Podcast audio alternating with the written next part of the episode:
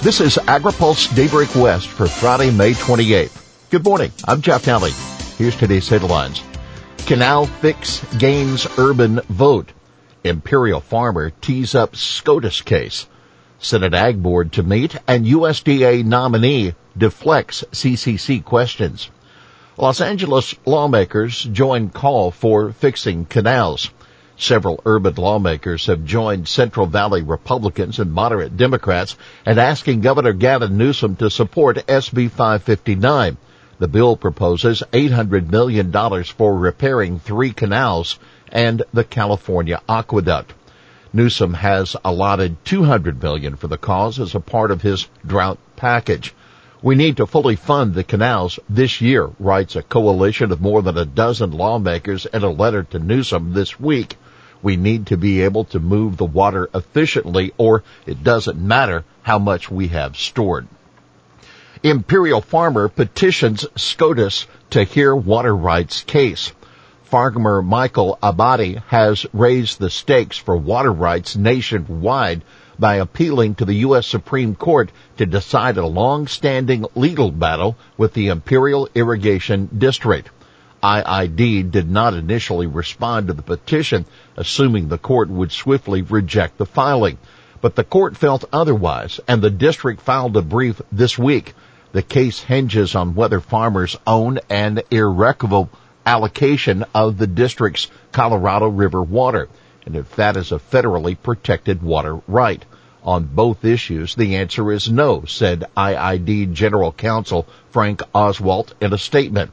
IID has argued the right pertains simply to the delivery of water. Drought and the state's response on agenda for State Ag Board. The State Food and Ag Board on Tuesday will hear from farmers and farm bureaus on the deepening impacts of the drought. The board will also discuss the response of state agencies and the $5 billion drought package the governor has proposed for the state budget.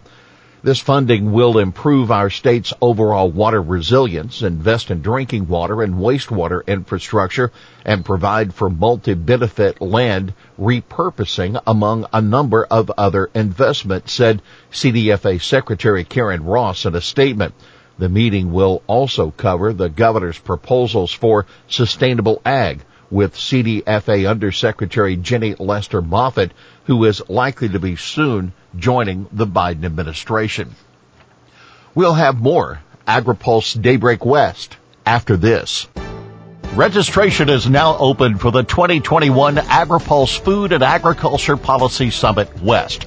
AgriPulse editor Sara Wyant says California's ag future is at stake. Between the water shortages and the regulatory burdens and the labor shortages and trying to come back after COVID, how California is going to continue to be competitive. The summit features views from a diverse group of government, environmental, regulatory, and agriculture leaders. The take homes will be about how California agriculture is resilient through all these tough times that they're finding new and innovative ways to succeed and to come together and be part of that solution. Make plans to attend the AgriPulse Food and Agriculture Policy Summit West Monday, July 12th at the Grand Sheraton, Sacramento. Virtual registration is also available at www.agripulse.com. Welcome back to AgriPulse Daybreak West. It's been a tough week for Roundup, but what does it mean? Bayer's announcement that it may get out of the Roundup lawn and garden business isn't too worrisome for the ag sector, given that the company has pledged to continue making the herbicide available to farmers. But the precedent set by a federal judge rejection this week of a settlement to deal with future claims of harm from the widely used chemical has the National Association of Wheat Growers CEO Chandler Goule seeing red. Goule said, quote, it's unfortunate to see that our legal system does not take science into consideration. The proposed settlement, quote, would have been the most efficient way to bring closure to this action. Ag consultant Jay Vroom, the longtime head of CropLife America, said he wouldn't be concerned about Bayer leaving the residential market because there are dozens of other manufacturers and suppliers of the chemical. On the other hand, The Environmental Working Group, a group that has long criticized the herbicide, said stopping residential use would be a positive step, but they call for a complete halt to all uses. EPA recently defended glyphosate safety in a brief filed in federal appeals court. CCC questions will have to wait for Bonnie. Hipp had no trouble in her confirmation hearing yesterday, lasted about an hour. The only questions that she really dodged were over Ag Secretary Tom Vilsack's legal authority to use the Commodity Credit Corporation to buy carbon credits. But that was also the only issue where Republicans tried to pin her down on her legal opinion. Next up in the confirmation process is likely to be Robert Bonnie, USDA climate advisor that has been picked as Undersecretary for Farm Production and Conservation it'll be harder for Bonnie to deflect questions about the carbon bank in CCC. The last thing he can say is that he hasn't thought about the issue when he's written reports promoting the concept. By the way, no hearing for Bonnie has been scheduled. Debbie Stabenow, the chair of the Senate Ag Committee, told AgriPulse she's still waiting for his paperwork to be completed. She says it's possible Hipp's nomination will be approved by unanimous consent. Could China actually meet its phase one pledge? So far this year, China's U.S. ag exports remain 22% behind the pace needed to make good on its commitments under the phase one agreement with the Trump administration. That according to an analysis by the American Farm Bureau Federation. But China's making up ground. April was the first month where China actually exceeded the amount of impact uh, import pace needed to comply with the deal. China imported $2.2 billion worth of U.S. ag commodities in April. Given what we've seen thus far in 2021 in terms of sizable purchase commitments of new crop commodities expected to ship in the latter months of 2021 and current commodity prices, there is a real chance that the 2021 phase one commitment level might be reached, the analysis says.